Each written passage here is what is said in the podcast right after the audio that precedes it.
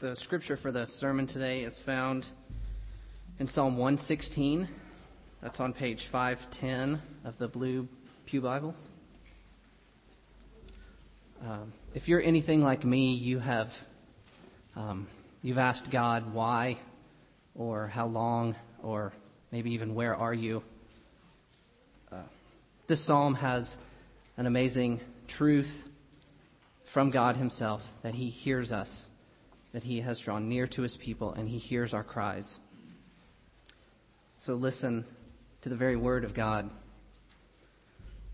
I love the Lord because he has heard my voice and my pleas for mercy.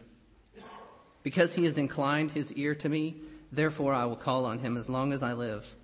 The snares of death encompassed me, the pangs of Sheol laid hold of me. I suffered distress and anguish. Then I called on the name of the Lord. O Lord, I pray, deliver my soul. Gracious is the Lord and righteous. Our God is merciful. The Lord preserves the simple. When I was brought low, he saved me. Return, O my soul, to your rest, for the Lord has dealt bountifully with you.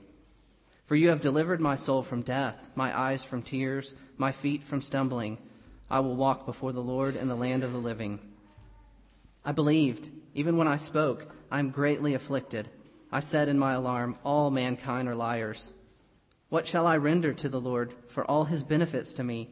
I will lift up the cup of salvation and call on the name of the Lord.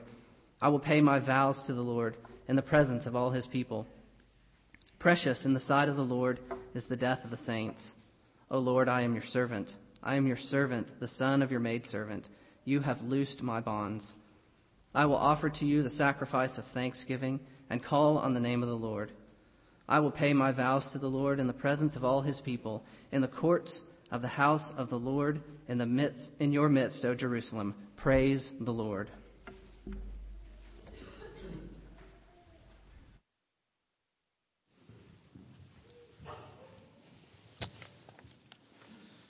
Let's pray. Ask the Lord to bless his word and our time together.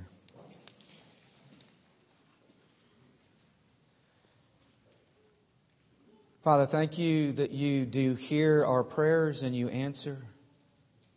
Help us to love you because of it. And we ask in Christ's name. Amen.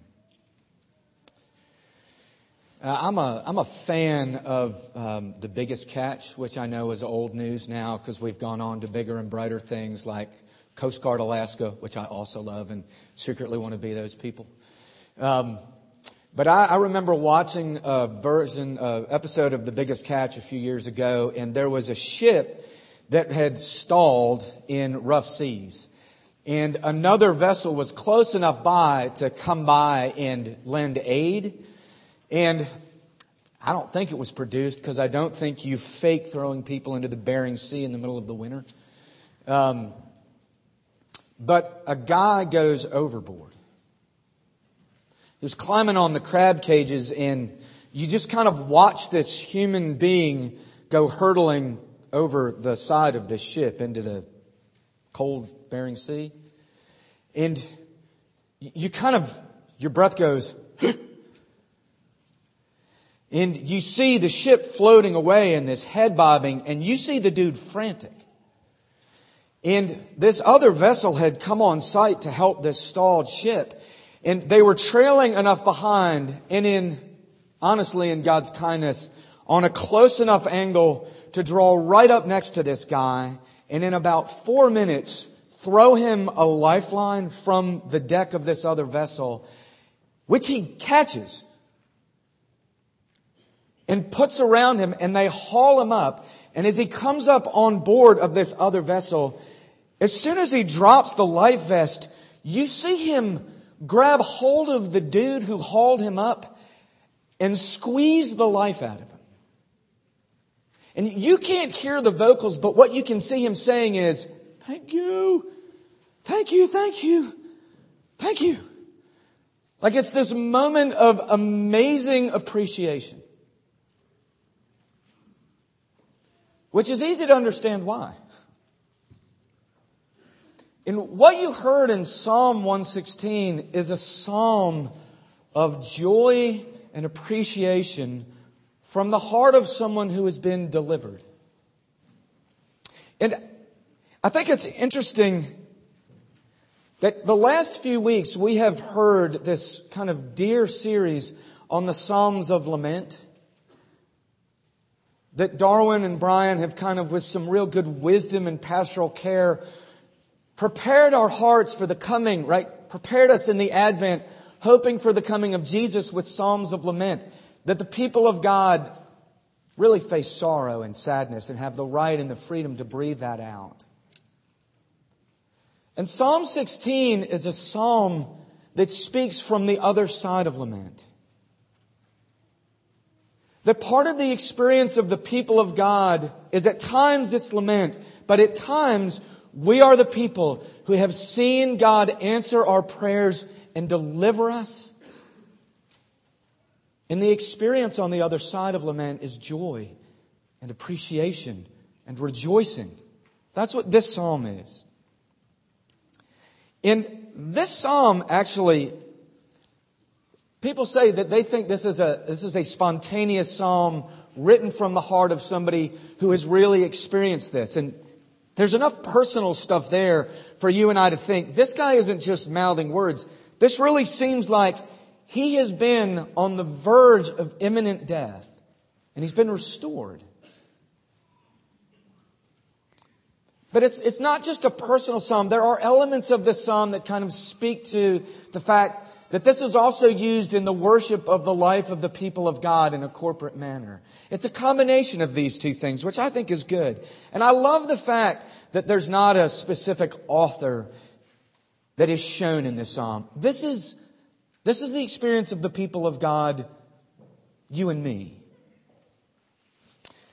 Now, I think we see a few things out of the divisions of this psalm. We see a love to God because of prayer answered. We see a reflection on the abundance of God's goodness to us. And we see promises to serve and worship God. Let me put it another way. We see love spoken, we see kindness remembered, and we see worship given. I'll do it one more time. Say it differently that when God delivers his people circumstantially out of hard places, it first brings us to a response of loving him. And secondly, when God delivers his people in very specific, real ways, it brings us to reflection on his abundant kindness to us. And when God delivers his people in specific situations, it actually moves us to worship him before everybody.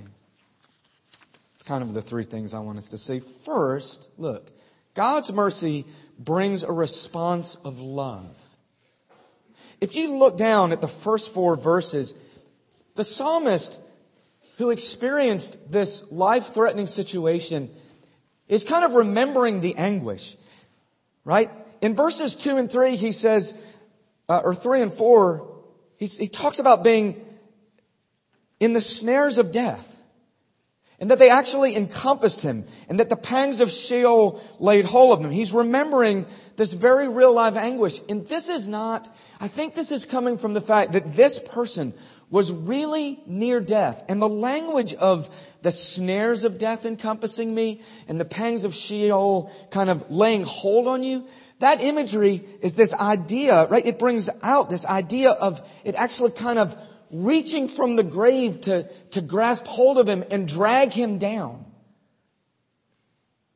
Is that the, the anguish and the despair was so close. Death was so close that it was, he felt it reaching out to drag him into death. And it even, you see that he says he suffered distress and anguish, that he had kind of lost hope.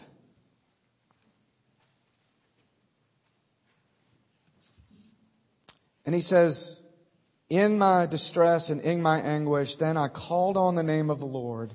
And I said, Oh Lord, I pray, deliver my soul. And the Lord did it. Right? The Lord answered his prayer.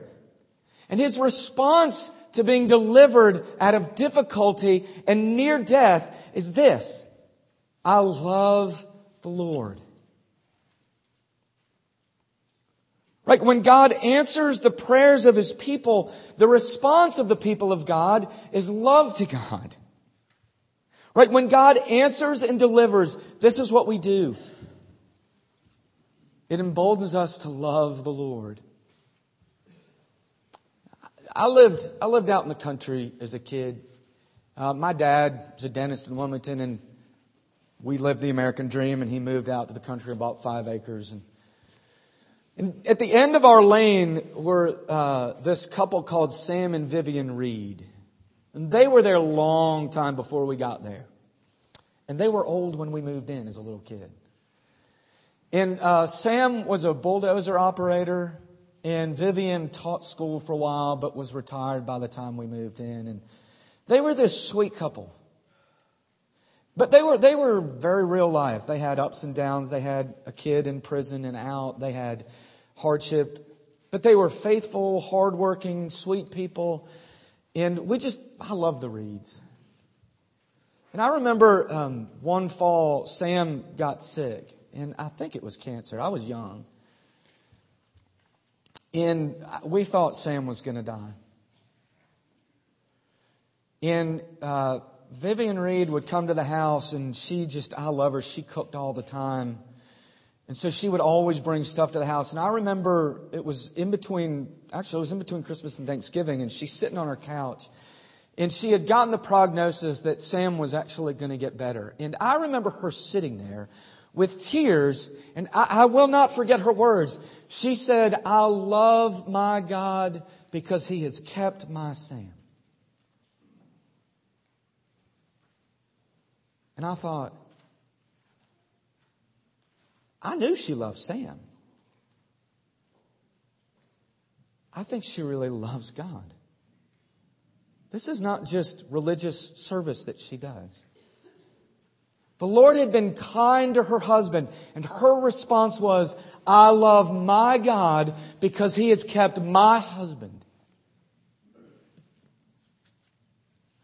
which is the heart of the people of God when He is kind enough, right, to answer our prayers. This wasn't sugary sweet sentimentality because there wasn't a whole lot to be sentimental about in Sam and Vivian's life. But she loved her God because He had kept her man. And one of the things I appreciate about this psalm is that what it does is, is that it makes it okay for you and I to pray for deliverance from hard circumstances, right? It is the freedom to say that in part we love God because He is kind to us circumstantially at times. In other words, we don't have to super spiritualize our life to say that the only thing that matters is that we trust Him. Should we trust Him? Yes. But you know, kind of folks whose only way to get through hard things is to just tell you that you should trust God? Okay, we all know we should trust Him. And yes, we should. Absolutely, we should trust God. But what is so beautiful about the psalm is that it gives us the freedom to say that part of the reason we love Him is because He hears our specific prayers and at times delivers us. Right? We should trust Him.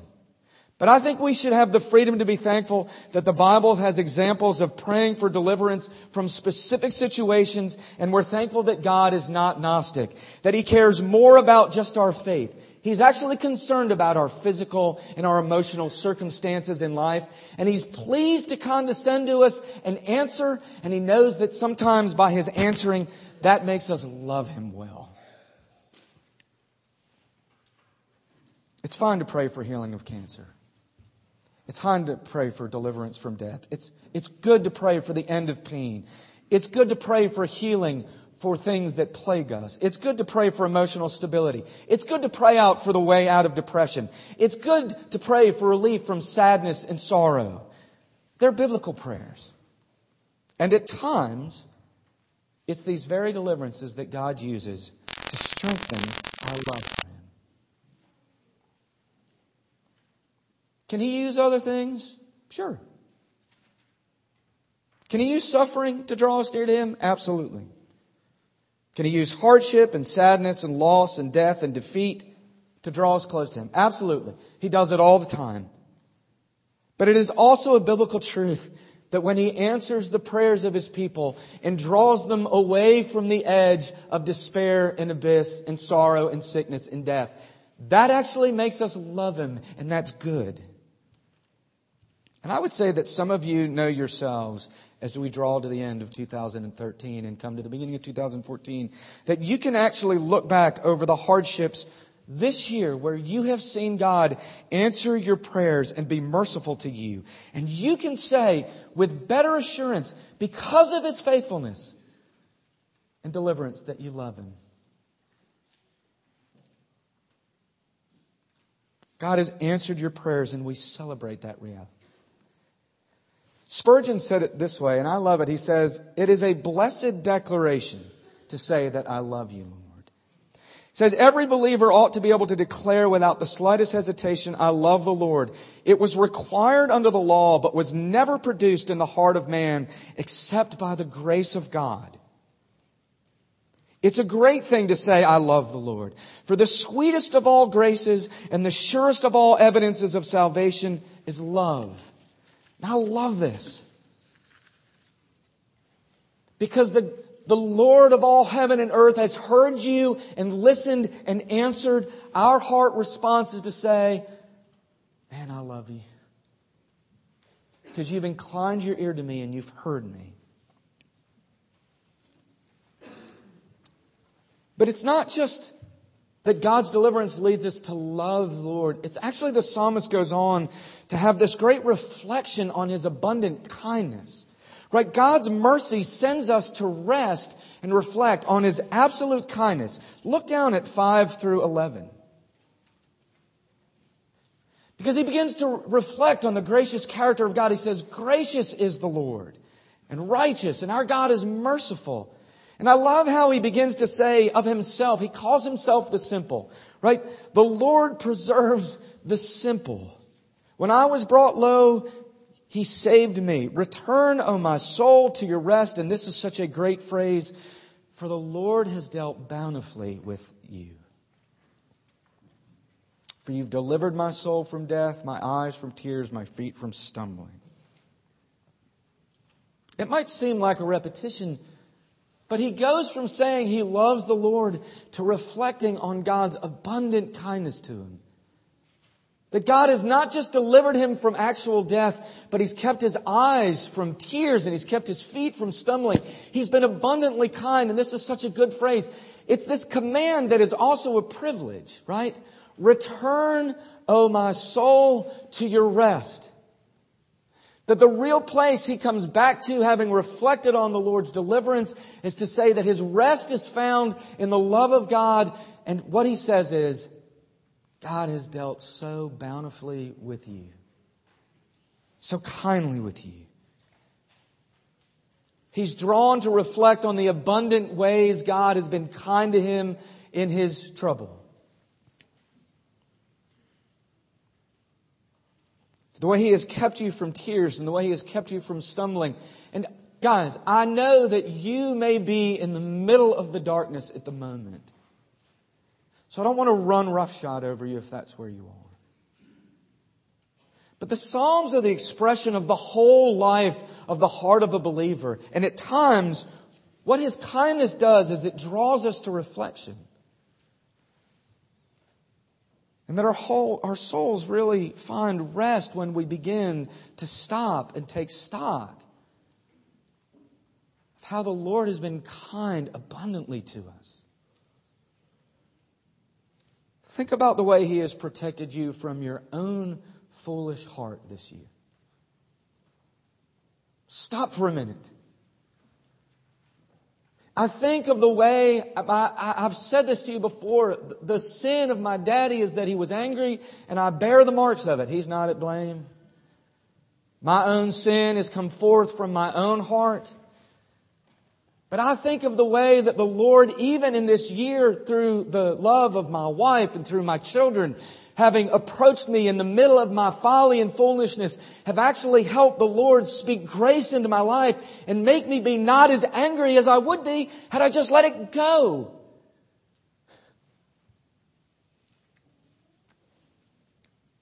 Some of you sit here with cancer in remission, and the Lord has been abundantly kind. We have people in our church who have gone through difficulty, and by God's grace, from a YouTube video, have a child. Some of your children have professed faith this year. Some of you have seen your marriages restored from the brink of divorce and disaster. Some of you have friends in school for the first time in years. Why? Because our God is abundantly kind and good.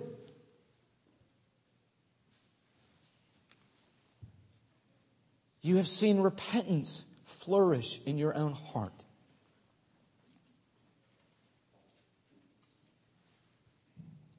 And not the least of which, those of us who sit here this morning and claim Jesus as our Savior, on top of all the circumstantial, abundant goodness and kindnesses the Lord has showed us, we have Christ Himself who is our life and our hope and our peace.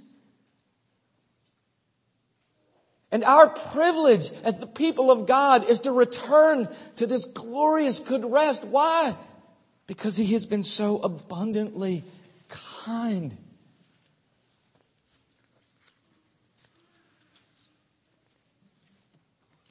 I think of my boss. My boss, in the space of four days, sent me two pictures from his phone. One is the picture of a person, a 23 year old girl, who got behind the wheel after way too much alcohol who drove 120 yards through a neighbor's yard over a retaining wall in between their house and his house, missed his daughter's bedroom wall by 18 inches, and stuck her car into the tree in the backyard. And you think, okay, the providence of God in directing that traffic. And four days later, he sends me another picture of his parents' car wrapped around a telephone pole. Because a man who had come off working three shifts in a row fell asleep at the wheel, crossed the center line, snapped a telephone pole in two. The car is totaled. From the picture, you look and think, I cannot believe that anybody walked away from that.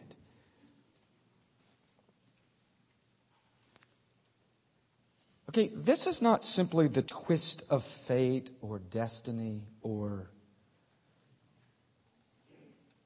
There are ways in which we see the Lord being abundantly kind. Does He always do this? We're coming. Wait. But the very hand of the providence of God who loves His people, who specifically loves His own in Christ, is everywhere written.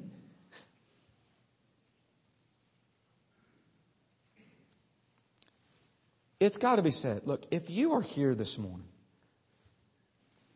and you're not out of the woods circumstantially, and you are struggling to believe that, I don't want you to feel false guilt. But the exercise of reflecting on the answered prayers of God in this way, reflecting on the catalog of God's abundant goodness to you and I, is one of the very things that helps us in our times of trouble and sadness, right?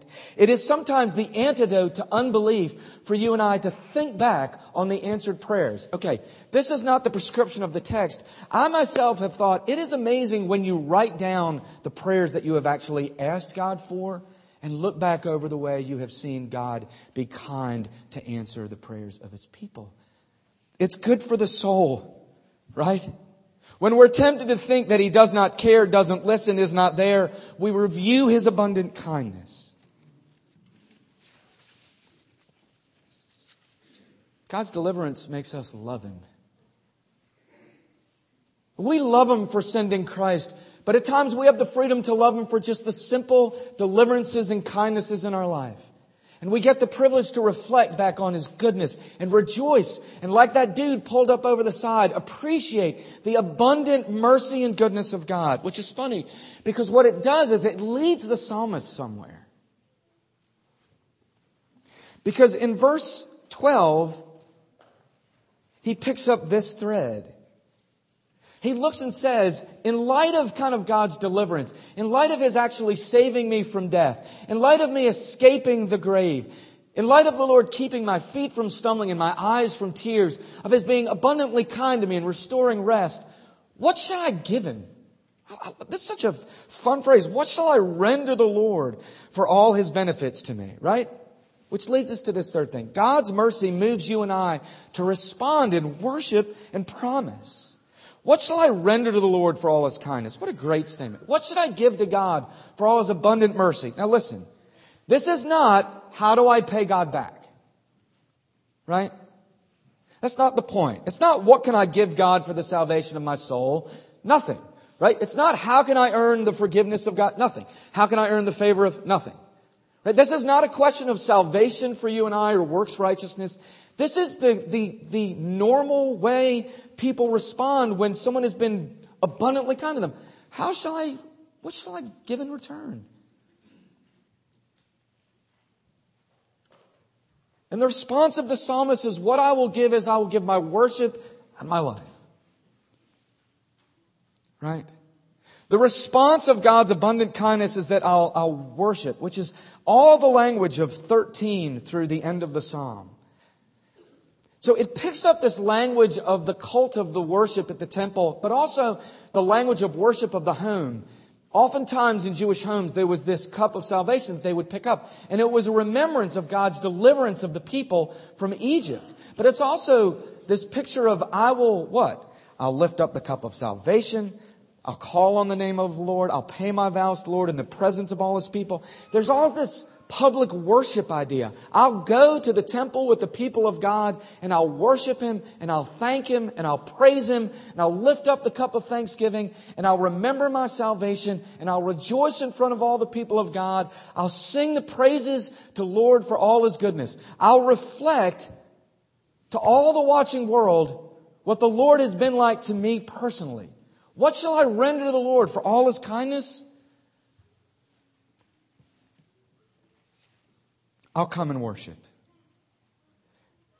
Which I love that fundamental to our experience is this cyclical weekly thing we do together. Why?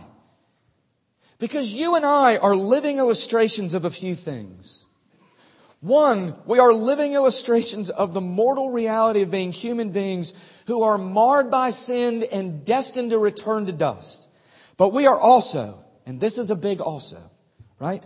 We are visible recipients of the grace and mercy of God to one another. We are visible receivers of the love of a living God and Father through the life of the risen Jesus Christ. We are visible trophies of grace and recipients of forgiveness, of restorative kindness, of transforming mercy, of faith and repentance.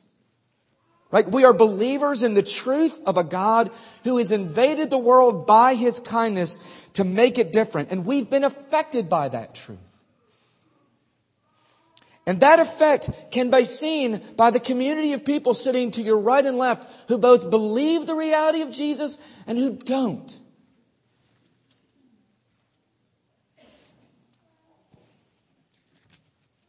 And I, I, think it's interesting that the psalmist is even very realistic about where life will go.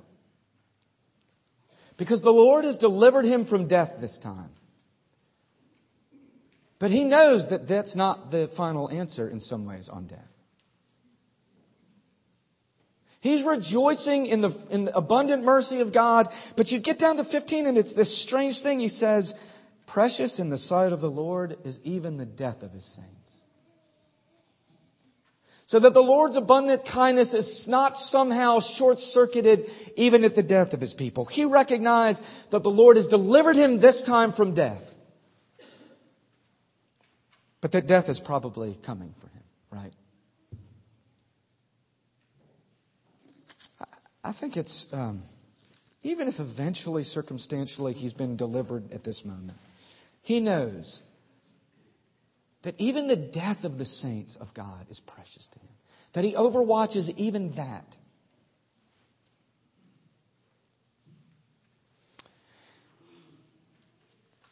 So what? So what? I think the beauty of when he says, What shall I render for all this service? is this good expression of, I'll give my worship, I'll give my life. But the so what is this? The effect of you being renewed in the goodness of God, it is not lost on the rest of us. Let me put it a different way. I need to see you here Sunday morning lifting up the cup of salvation and rejoicing in the thanksgiving that you have for God's abundant kindness for you. When my own heart is tempted to doubt that God is good or that God is kind, when I am in the middle of my own dark place, when distress and anguish are the things that are really the voice of my soul and not the place of celebration, this is what I need. I need to stand next to you and watch you sing that you love the Lord because He has kept you and been kind to you and good to you because that helps me and that helps you. We need the people of God to stand there and be the witnesses to the abundant kindness of Jesus to help jog our memory, to help us in our own walk in faith. Now, I'm going to land this plane quickly, but I, I'm searching through the numerous channels I don't need on cable television, right? And I come across this episode of The Family Guy. I'm not endorsing the show per se. I do think he's one of the better cultural critics that's out there. Because I think they're severely honest, even if wrong headed in some ways. But as I was flipping across, I came across this scene at the end of the show where uh, they're all in church and the minister stands up in his robotic fake voice and says, Let's stand up and sing hymn number 459. And you already don't trust him. He's got that slick back do, and you're like, Ah, this feels bad.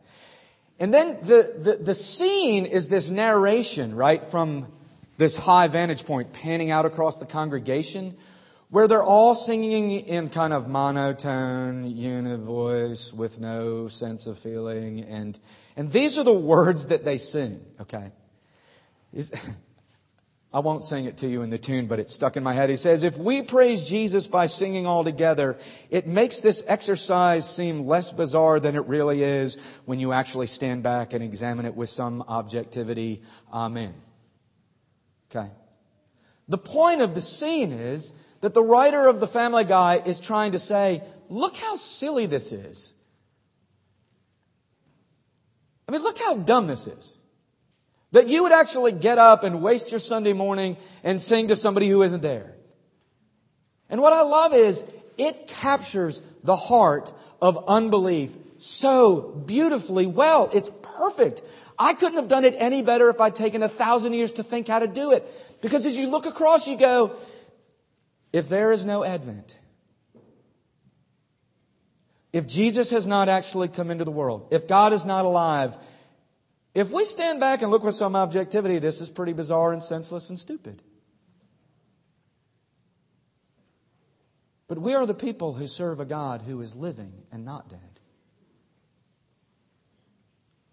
We are the people who serve the God who has come in living form and given up his life and faced the pains of death itself, has not been delivered the first time around and God, out of his kindness to deal with the reality of death, has sent Jesus and loosed his bonds of death and raised him up so that we are the people who serve a living God. So that when we sing here in a moment, it must be well with me because God, it's not folly. It's not foolishness.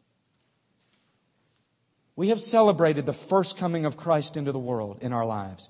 We have seen his redemptive character and his kindness. And we await the second coming with the hope of those who serve a God who is not dead, who is there, who answers the prayers of his people, who draws near to us, who makes us see his abundant kindness.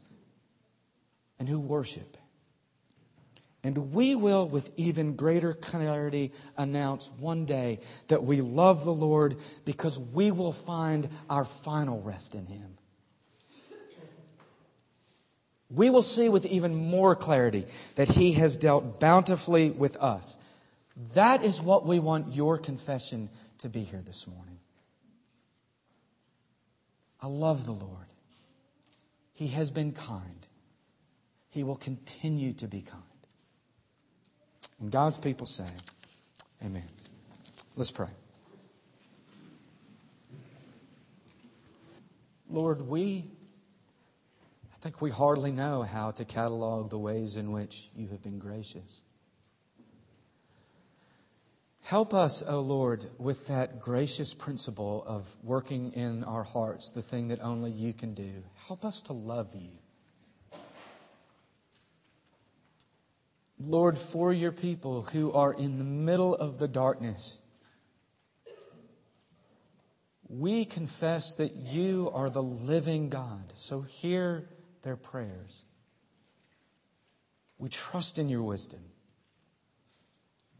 Deliver us. Keep our feet from stumbling. Keep our eyes from tears. Restore us to our rest in you. We ask as your people who love you. And we pray in Christ's name. Amen.